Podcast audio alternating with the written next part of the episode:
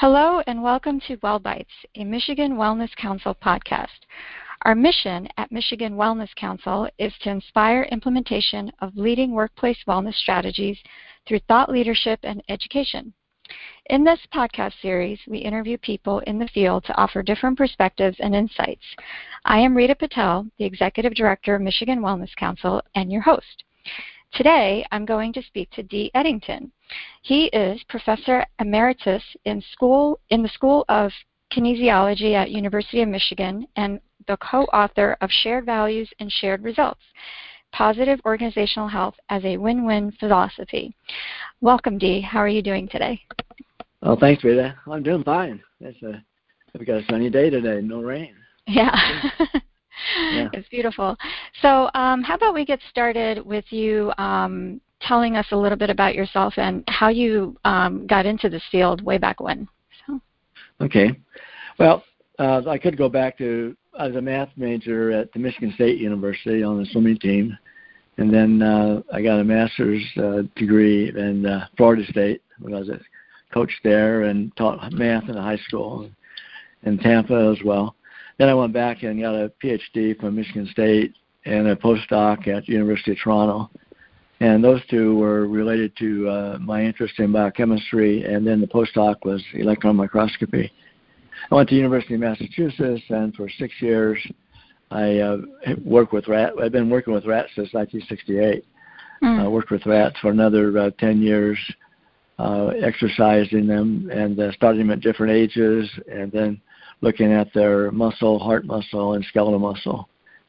Uh, and for then I came to Michigan and still had three more years with rats. And then I got involved as an academic administrator. Then I was I, I, actually the first years of 25, and then um, uh, I got involved with the school of business and executive education program.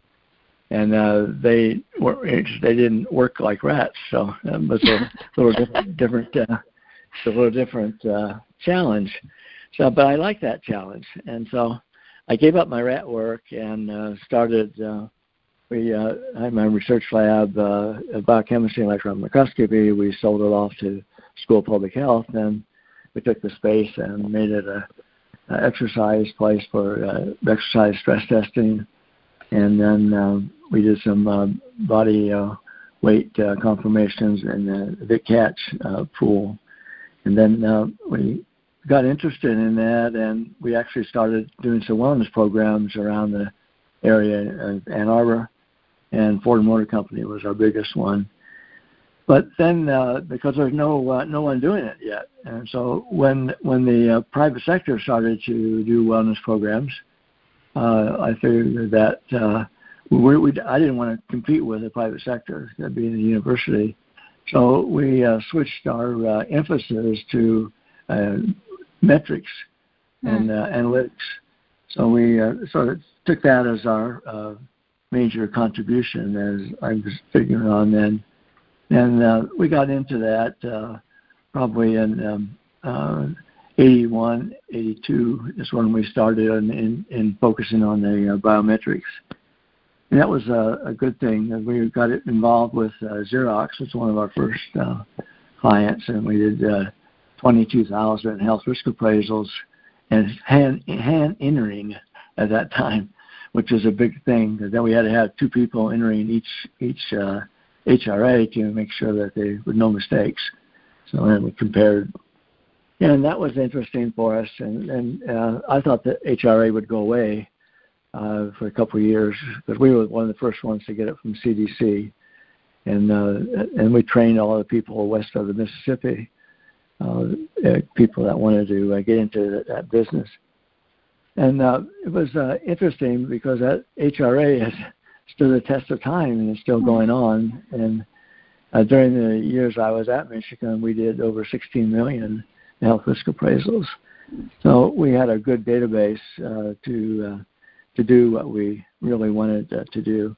And that work was all um, uh, put together and uh, packaged in the, book Zero Trends Health as a Serious Economic Strategy.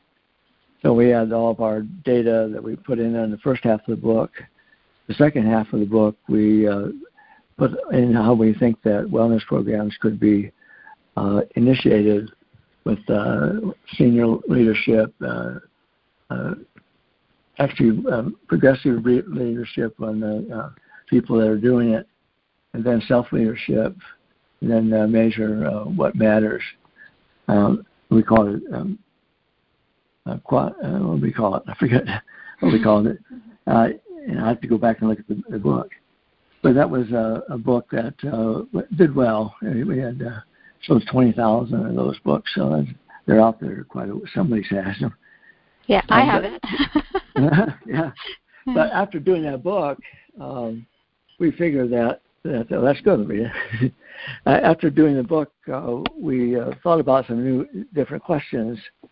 Uh, what is it that we haven't answered? So we um, immediately started thinking about another book, and uh, Jennifer Pitts uh, uh, heard this talk, and uh, she came and, and presented to our wellness workplace, like number 32, I think it was.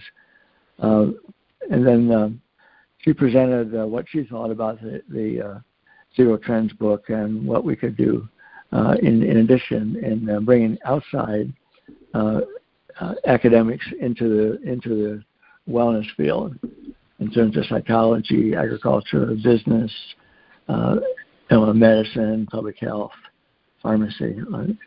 So we focused on that in the in the um, uh, Zero Trends book, and the Zero Trends book uh, uh, starts out by um, thinking about getting uh, employee and employers uh, involved early. Mm-hmm. And so I, I felt like uh, we were waiting uh, too long. We we we were getting programs. Uh, by this time, their, the providers were uh, quite a few. Mm-hmm. At, uh, in the uh, uh, early uh, 2010s, to about actually a little before that even. Uh, but uh, they were um, bringing programs in uh, that uh, had no uh, academic uh, uh, protocols, uh, but they were all. And that's one of the problems with. Uh, I'll talk about later as well. With wellness, uh, we most of the research, if there is research, is being done by the providers, and not not as not not necessarily enough by uh, academic institutions, which had which uh, should have uh, uh, fewer biases. Mm. But we, we we thought the uh, employers uh, were involved in setting up the programs with the, the providers, and then uh, uh, agreeing to do it, and the providers would come in and do their programs uh, to or or for or with uh, the employees, and then they would evaluate it and go back and tell the employer how good they were. And I felt that the employees uh, were getting left out of the business decisions and uh, uh, how, how to really do the programs and what's what's meaningful to them. Mm-hmm. So that's why uh, we made that first part of the of the zero trend or the uh, shared values book uh, on how to get the employees and the employers involved. And one way is to what is that? What are the values of the employees and the employers, and then what do they want out of these programs? So that's the shared values, shared results. And then the uh, uh, third part of the uh, book is uh, uh, thinking about um, measurement uh, and measure what matters. Mm-hmm. And I think that's really really critical to people establishing the positive organizational health. And positive organizational health includes positive individual health. Mm-hmm. So all the programs that we've been doing in wellness, we're still in the Zero Trends book. I didn't talk a lot about them because we talked about them earlier, and I know that people in the field are much better at, at that than, than I am. And uh, we talked about uh, the measurement, how to do it, and then uh, we really wanted to focus on measure what matters and then communicating. So that, that's what the, uh, what the books were about. Mm-hmm. So that's how I got into the field and uh, what I've been doing uh, uh, during that time. So it really was a matter of trading my rats in for humans. And, uh, and, and there's some trade-offs there because rats show up every day. And, uh, so we had to uh, make sure that was the right place. And it really was the right place for me. Yeah. So I was really happy and had a 40 year uh, run at that at the university. So, um, uh, well, you're, I mean, from what I can tell, you're still at it. I just recently saw yes, um, right. a webinar. Uh, I, I, think you're doing one next week. Is that correct? Um, yeah. Yeah. So, um, and I, you know, I have both the books. Um, they're actually in our, um, they're also in our library, um, our online yeah. library that we recommend yeah, to people, yeah. and I find them very relevant. And uh, so I'm wondering, um, it, how do you how do you see your current role now, having been in the field for so long? Yeah, well, uh, well, I don't want to sound arrogant, but uh, now I'm in my wisdom years now, mm-hmm. and so, and that means I'm old. Uh, but, yeah. Uh, a lot of experience. Yeah, yeah, yeah, a lot of experience, right? Yeah. Uh, I think that uh, uh, I just just finished. Uh, well, I got five out of six of my uh, posts uh, published now in, in uh, on LinkedIn and, and on our uh, on our uh, website. You go to Edington Associates, you'll see the there's five of them on there now. Mm-hmm. And what I wanted to do with that was I took a year off last year. Was on my sabbatical year, uh, and to think about uh, what uh, the where is the field and uh, somewhat what I've done, but not much, much more uh, where where I think the field is and where I think we've made some mistakes, and me included, and uh, where uh, we made some strengths, and uh, and where can where should we go from from here? And so I'm on the sixth post is um, is what I'm doing right now. Mm-hmm. Uh, I put them on the on the website. So five of them are up there now. But I think that's one of the things. I think I have a little clearer view. Uh, there for a couple of years, I was doing uh, 60 presentations a year, and uh, and my I, people ask me like up in the air movie. You know, well, I, my my home is on 2B, you know, it's, or 3A, something like that. Uh, I was just traveling way too much, and I uh, I took a sabbatical uh, last year and and thought about these things, and it's been a uh, it's been an interesting thing to come up with. Uh, I think there's some ideas that we'll probably could uh, talk about in the in the few next few minutes, but uh, I think that's where I can be of help. Yeah. And then uh, I think I still uh, thinking about um, doing a um, uh, last uh, lecture series and uh, tours. And I can take a whole year of uh, this year and over next year and do that if anybody is interested.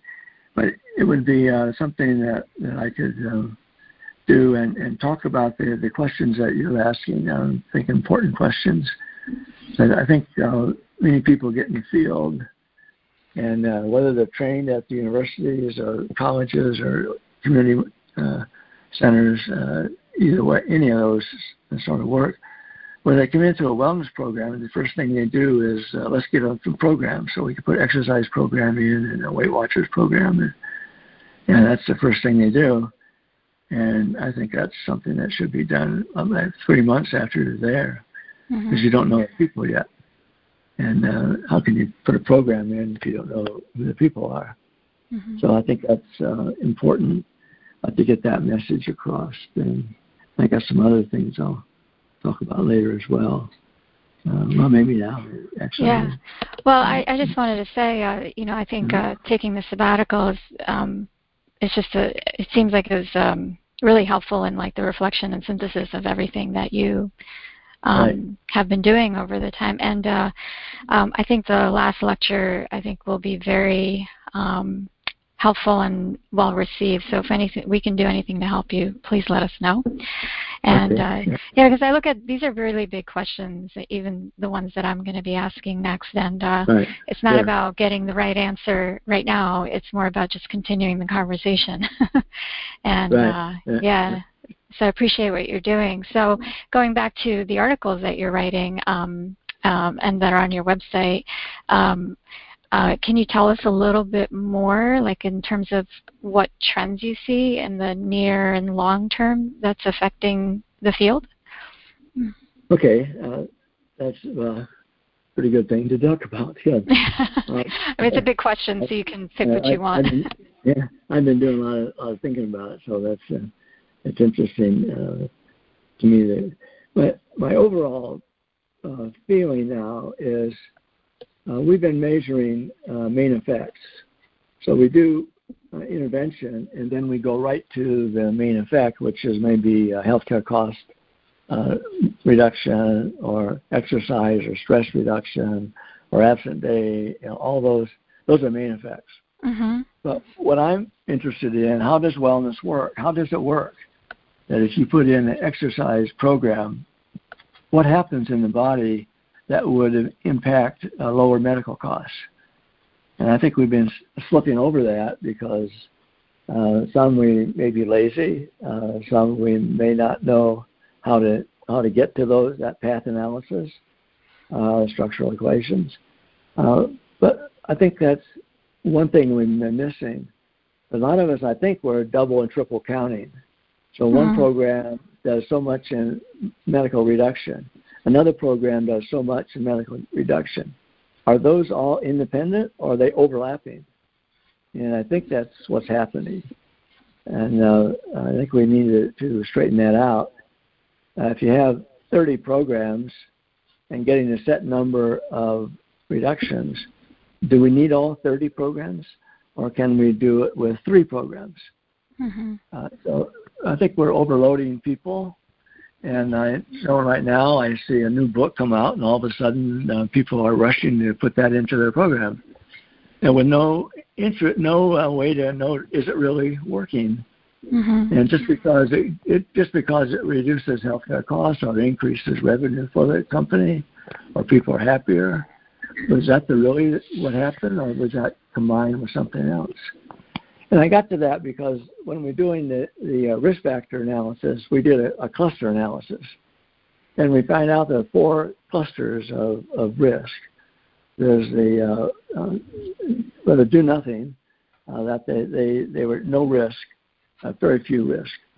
And then there's a, another one was a biometric cluster, and that's what now called the metabolic syndrome. And then there's a psychological cluster. And, and risk factors are sort of fall in, it's not perfect, but it fall into uh, those uh, classes. And so uh, the, the first one was uh, they just do whatever they want, high risk cluster. They they drink, they they swear, they don't exercise, and overweight, and so forth. So they're, they're high risk. But uh, there's not a lot of people in that category, and the risks are spread out all along. But we get a person that's not exercising, and we treat them all the same. Mm-hmm. And uh, uh, but I think I think some people are beyond that. But they need, if they're on the biometric cluster and, and no no exercise, they probably should be treated uh, differently uh, than in the psychological cluster, or they're in the low risk cluster. Maybe that's uh, that's the only thing they're not doing. So we we need to spend more time thinking what's the right program for the right people. Mm-hmm. Um, it may not be feasible. Some people say I don't have time to do that. Well, uh, yeah, that's maybe true, uh, but maybe you don't have time not to do that. Uh, if you want to get people involved. Uh, we we throw uh, programs out there, and you say, well, we only got 20% participation. It may be that's the only 20. There's only 20% of the population that really need that program, and you mm-hmm. got them all. But we say, oh, that's terrible. Only got 20%.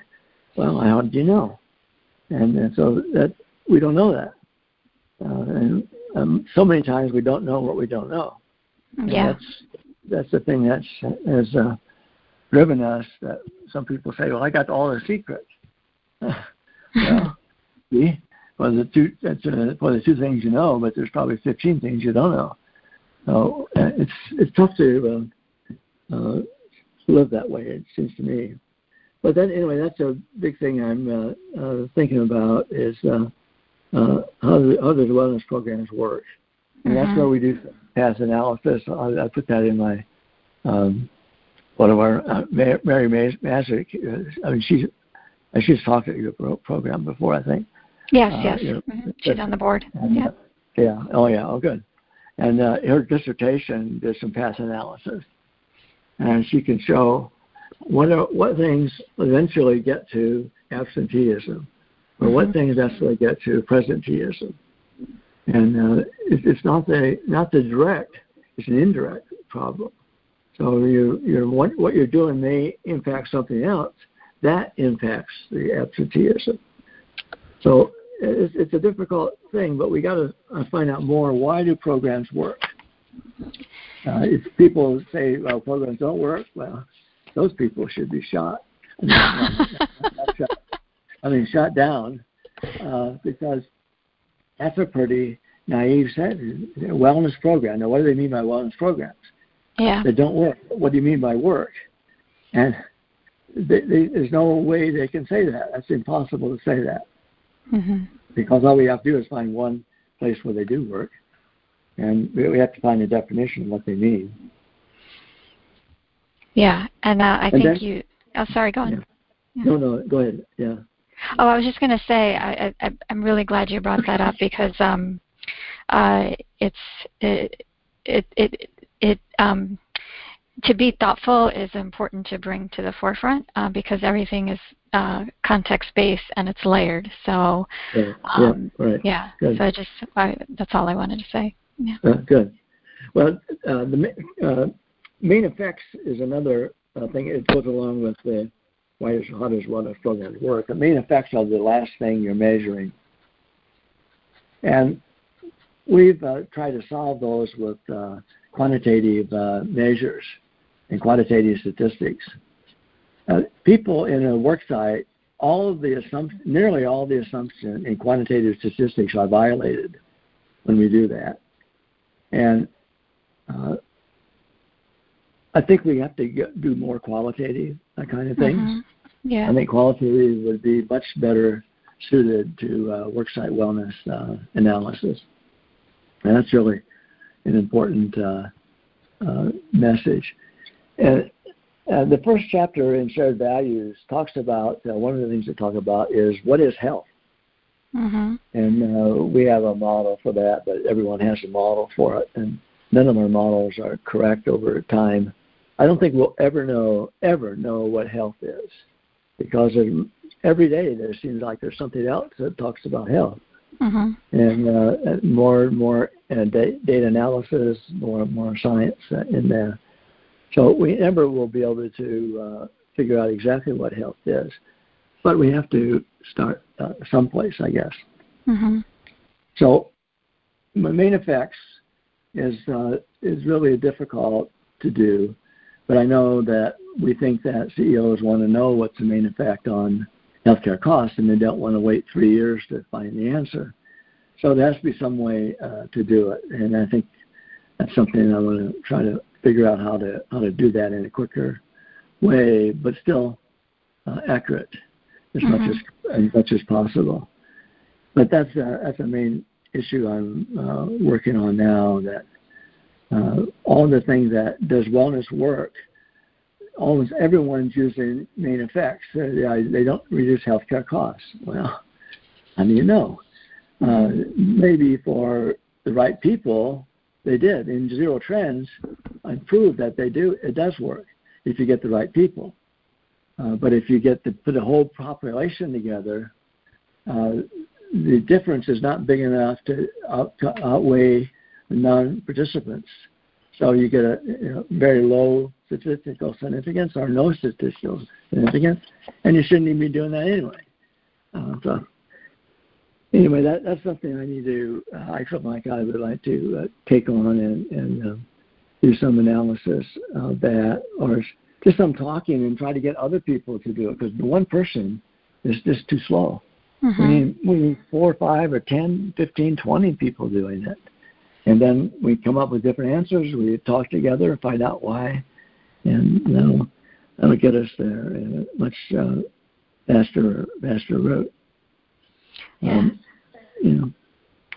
I feel uh, Okay, I feel a call up to action here. Yeah, absolutely. yeah. yeah, to uh, maybe I don't know some sort of like working group or consortium to really work on this. I think it would really advance um, everybody's work if we had this conversation around the main effects and like what what's working and how. You know. Yeah. Right. Yeah. Yeah. How is the uh, big thing, Yeah. and I think um, uh, Mary's uh, work is uh, is a good uh, start on that. I don't know if she's still uh, doing that work, but uh, that's where she got her dissertation. Uh, yeah. And I, I think another thing I'm worried about is um, people doing single focus, and I've talked about this before, single focus programs.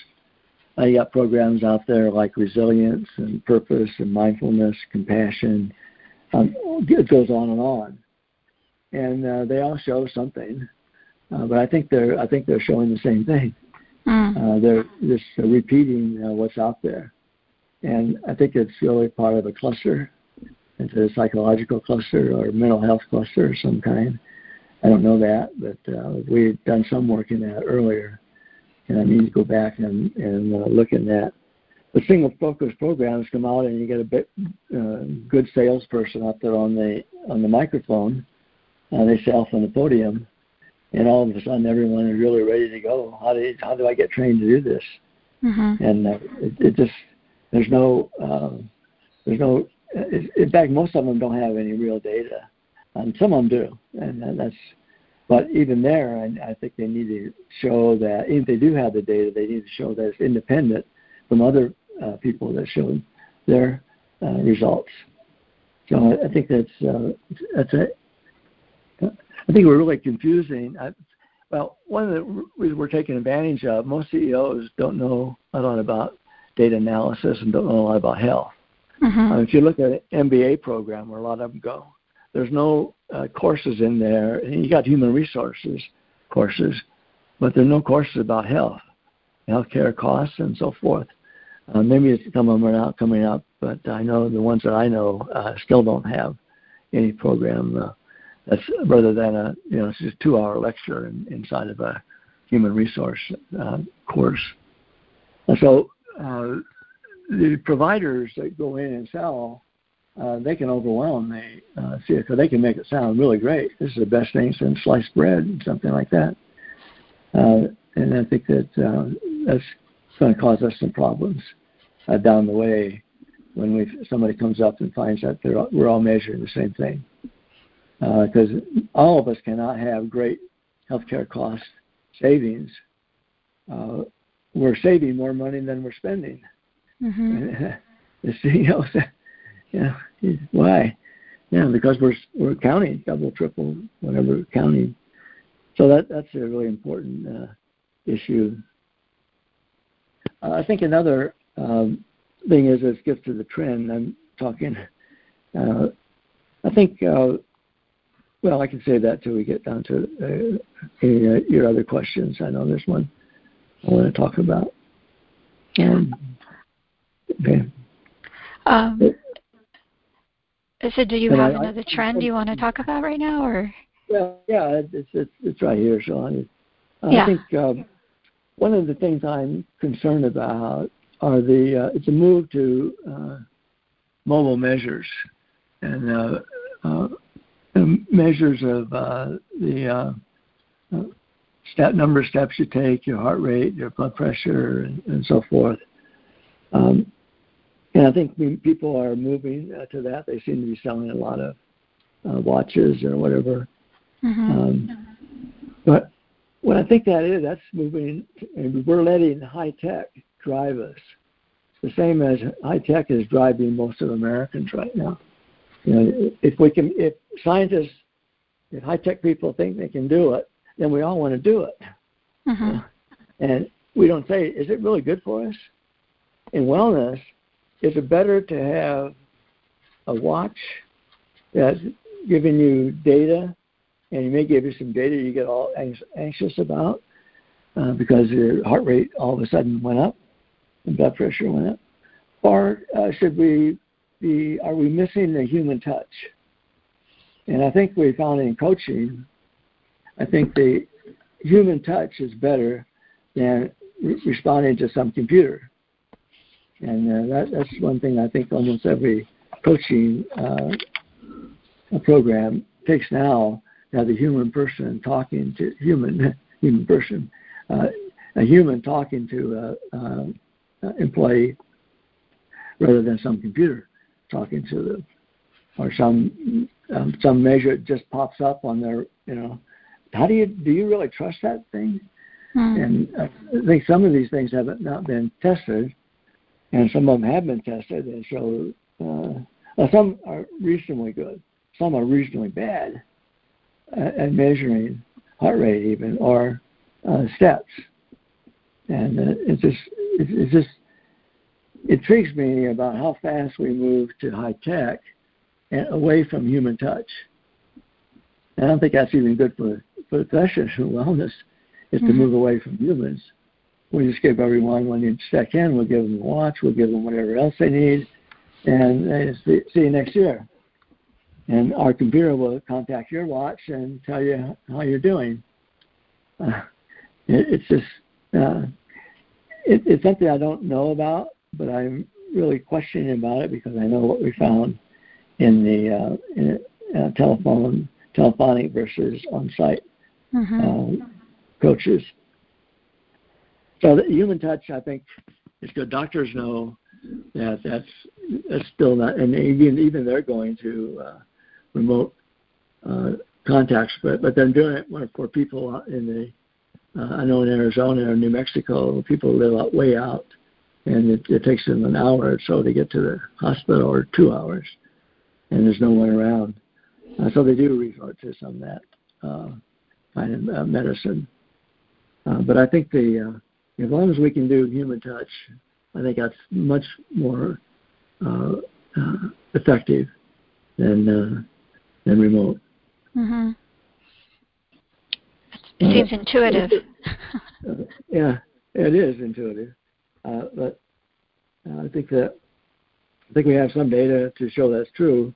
I guess we need to prove that, and uh, that's another thing that could be done. Um, and uh, some work out some way to um, to think of um, uh, mm-hmm. testing that.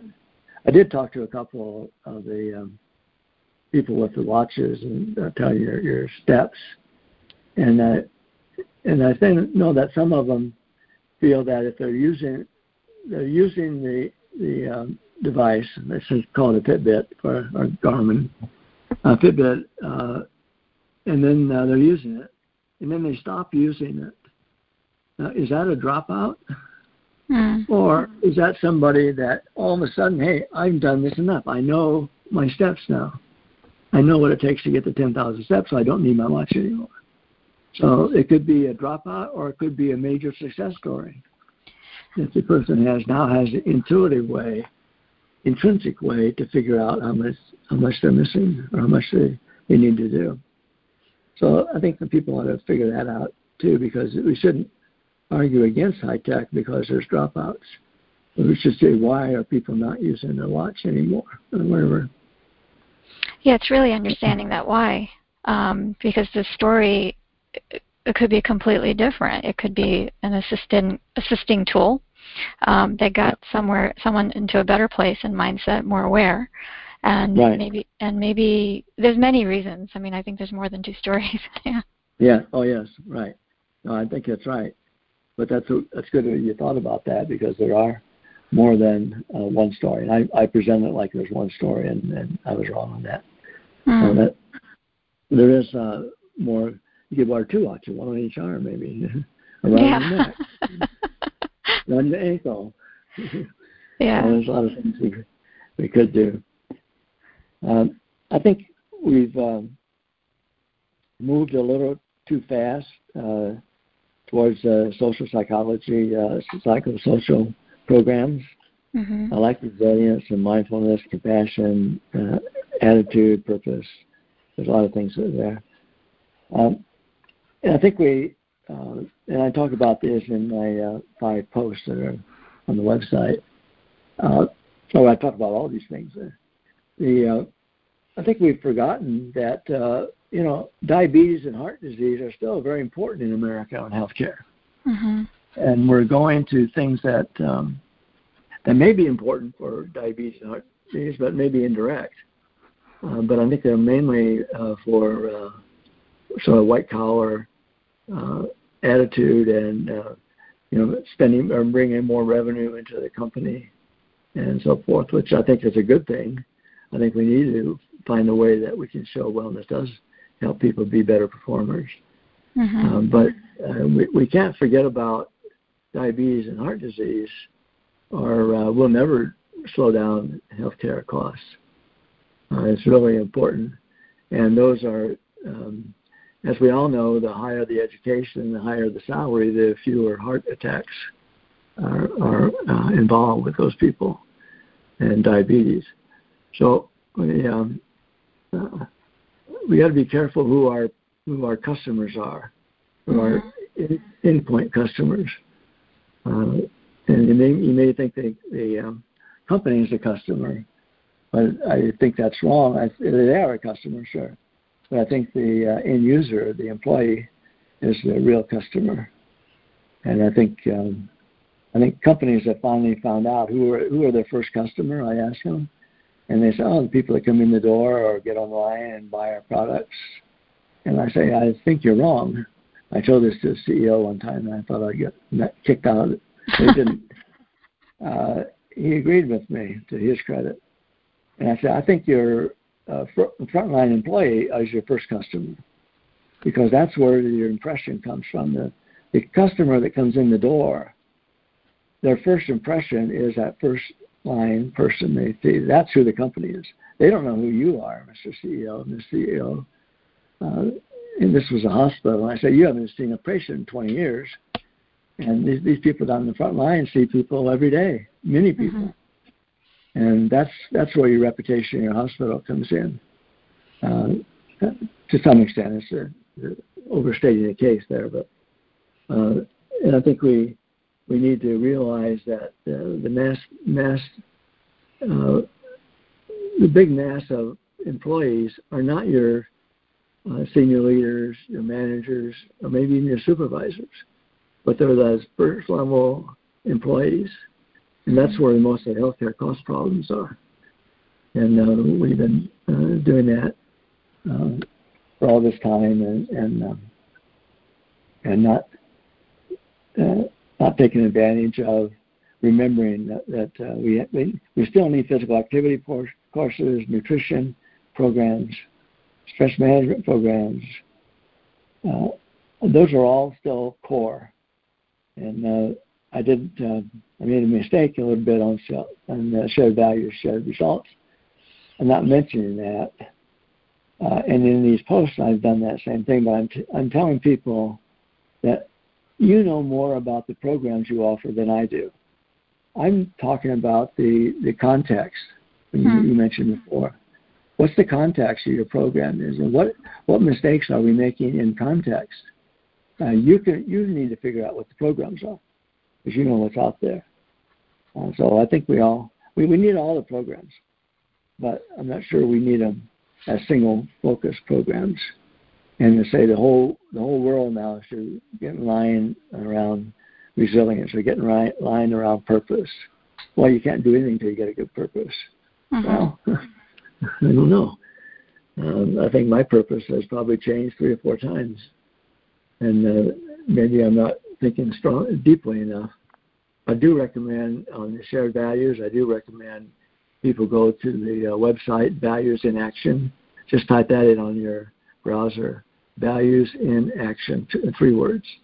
Mm-hmm, okay. And you, get you go to the uh, the store the uh, place, and this is uh, Seligman and Peterson.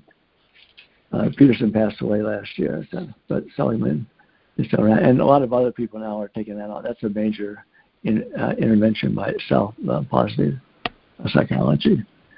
Uh, but there you there's uh, 240 questions. You answer them. It takes 15, 20 minutes at the most and then it, it tells you the uh, 24 uh, uh, characteristics, um, uh, character uh, issues, and what are your top ones? And it'll tell you uh, the way you answer those questions is maybe well, it could be a lot of things, I guess. scholarship, maybe an important one. Mm-hmm. party, maybe important social things may be important to you as you answer the questions. That gives you an answer to your your own uh, uh, characters. What, what, what kind of a character are you? I mean, Trump would fail if that would get anything come up so that, I shouldn't throw that in there. Take, take that out.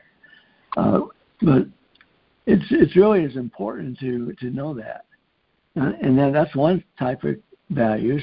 Another type of values, and I talk about those in the in the book and in these uh, posts. Another type of values. What are your business values? And then what are the business values for you as an employee? And what does the organization come up with? What are their values? Now look at the two of them and what are the shared ones? They're not all going to be shared, but how do we figure out what the shared ones are? And then we we agree that that's what we're going to focus on. What are the shared values? And then we do the same thing in results. What do you what results do you want out of this program? And what results does the employer want? And then look at the comparison. And there are going to be some similarities and differences. But what are the similarities? And then you can agree on having a shared vision. Because we know now we want to help people with these values and we know now what kind of results we want to get. So you can start out with that. And I, I think that's the first thing that people should be doing in a, in a starting up a wellness program and rather than bringing in physical activity. Physical activity is not bad because almost everybody needs something like that. So if you're going to bring in something, that's probably okay to do that. And nutrition, uh, both of those are probably the top of the list of I think uh, wellness programs and they're offering uh, mm-hmm. these programs, especially early, early on. And you don't want to stop doing that. That's really critical.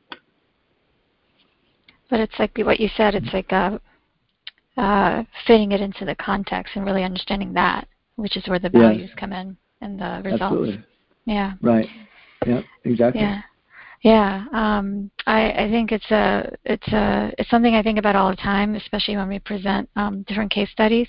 Not present, yeah. but we bring in um, different employers, right. and we hear often yeah. like that. Oh, well, they can do that because of X, Y, and Z. Yeah. Um, and I think the next thing after that is, well, what do we have, and how would we do things based on our X, Y, and Z's? You know. Right. Yep. Yeah. Yeah, I've, I've heard that many times. Small businesses, when we're really getting started, small businesses say, "Well, I can't do what Xerox and PepsiCo and AT and T, all these people are doing. They're big companies." Mm-hmm. I said, "That's the lamest excuse I've ever heard." have you have you looked around in your community? You got the YMCA. You have the uh, activity programs going on all the time. You can look around your community and get all kind of help. Mm-hmm. And in fact, that's probably better than if something was in, imported from PepsiCo. Mm-hmm. It did use your local resources, and uh, it's. Uh, I think that I think this is really a small business business wellness. Mm-hmm. I mean, you can really work at, it. and I think, in fact, I think even the large companies should be thinking small business, because I've asked employees, how many people do you talk to every day, and how many do you think it is? Well, five to ten, most. That's all they talk to. So that's their that's their climate. That's their population. So if we knew how to work with ten people, we could work with a thousand, ten thousand people company. Just break them down by 10s mm-hmm. Yeah, it, it's easy to say, tougher, a little maybe tougher to do, but you could just get a group of people. This group of people you talk to every day. Let's let's act as a group. Let's talk about this as a between ourselves. We don't need some wellness person in here talking. We know enough. I hope not. That's not the case, but you know that we know enough to talk to talk about things that matter to us. Because most of the time, those people are pretty much like you. You know, you, you are the people you talk to. Mm-hmm. And so we know that, that that's a, that's the climate, that's the social network that they have.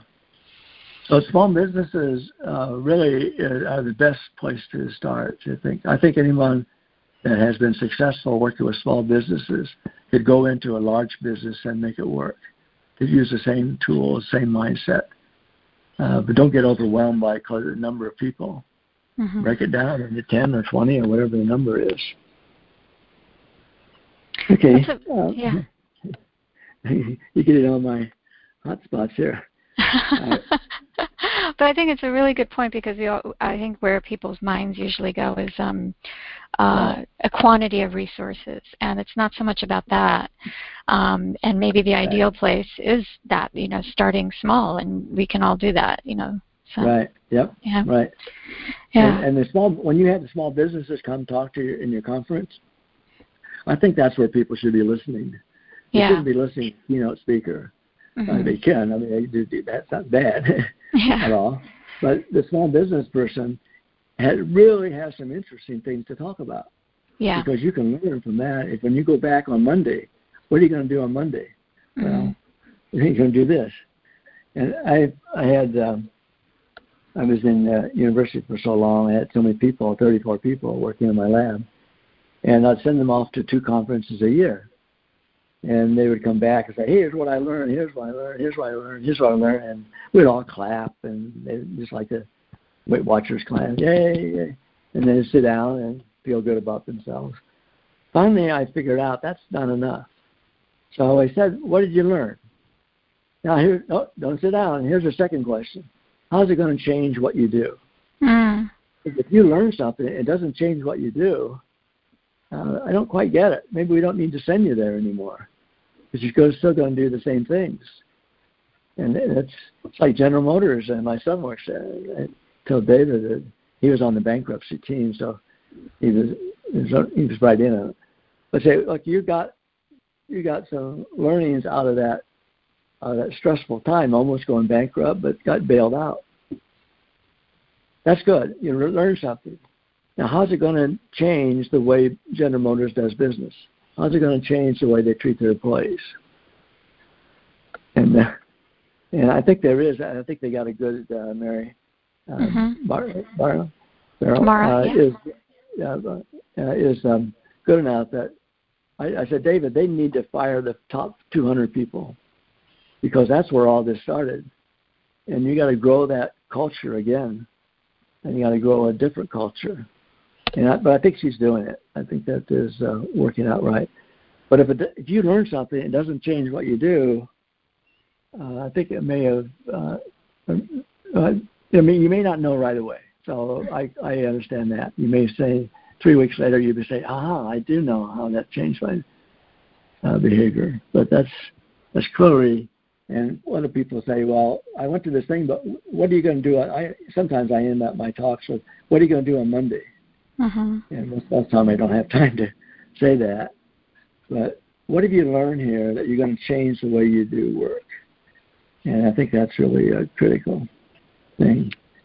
And I know we're getting closer. One one final thing, I think. Um, I think we. Uh, I think I mentioned this before. We need new knowledge in this field, and real knowledge. Uh, we got it in in the shared values, shared results, because Jennifer brought a lot with her, but she also uh, helped me, uh, and we, the two of us, went out to new places. Uh, psychology department, that was the easy one to go to with uh, uh, positive psychology. We went to the school of business, and they have positive organizations as a really a good working group in the school of business. Mhm. And we go to public health, and we could go to agriculture or, or architecture. I think I said agriculture before, but could do that too.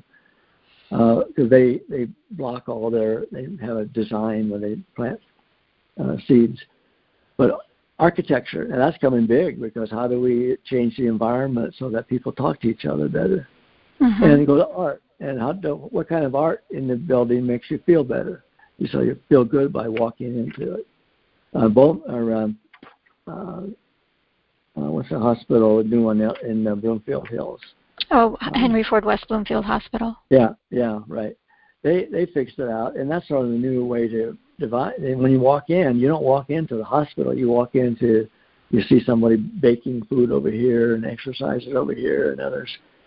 And you, so that sort of, hey, because most people are anxious when they go to the hospital Mhm. to check up for an operation. So you go through that first. That sort of settles you down, and then you go into the hospital. So I think that's what we did that uh, one talk I was with you there. Yes, we Uh, did. yeah. anyway, yeah, so new knowledge uh, comes from everyone, uh, from all other fields. I think we have a habit of uh, focusing on our own field, and, and that should be the way it is. But most of the time, and really upsets me, most of the time the new things are the the providers are have the po- uh, podium, and some places they can buy the podium. And by donating so much money, now I get to speak and sell my Mhm. own product. And they'll they'll talk about something they're doing, and say it's nice and they'll say this is something we just found, and you don't know how they found it or why they found it. But new knowledge is something we all have to uh, continue to uh, look at. All knowledge, you know, what all things shiny are not gold. Yeah. So, about that because the the people on the podium are may, may really shining enough, but it may not be gold. Yeah. And, but others are out there talking something and don't shine it up, but just sort of, and you don't you don't take it as seriously as somebody who really shines it. Um, anyway, uh, we got to be better uh, customers uh, and um, take what really means a difference, makes a difference for us. Mhm. Um, yeah, it's a really great invitation um, to you know not be non to be non siloed. You know, really. Um, yeah. uh, knowledge does come from everywhere and everyone, and uh, it makes us all better. Um, yeah. Good. I feel like we've well, covered everything I wanted to cover. well, one thing I haven't covered is uh, I think that uh, you've done a, a wonderful job. I think that no one has, uh, has done anywhere near what you've done um, in these years you've been leading this uh, council. And oh well, thank you. Hopefully, you, hopefully you feel really proud of that, and uh, you can accept um, gratitude. So I'm giving you a, a gratitude. uh, and uh, but you, you did a good job of uh, of uh, accepting it. And it's you know gratitude, uh, thankfulness. You, it's easy to tell people that, mm-hmm. but the thing that's hard is to accept it. And so you need to accept it, and you did uh, quite well. Uh, but that, that's a hard thing uh, to do, but it has to go both ways. Um, I I agree, and it's it's um, I really appreciate you saying that because um, well, it's a challenge of mine, the accepting of it. yeah. yeah. Yeah. and and unfortunately, I don't think I'm alone in that. So um, thank you. Yeah. Yeah. Okay. Um, I uh, I just wanted to um, confirm: uh, is your website deddington.com?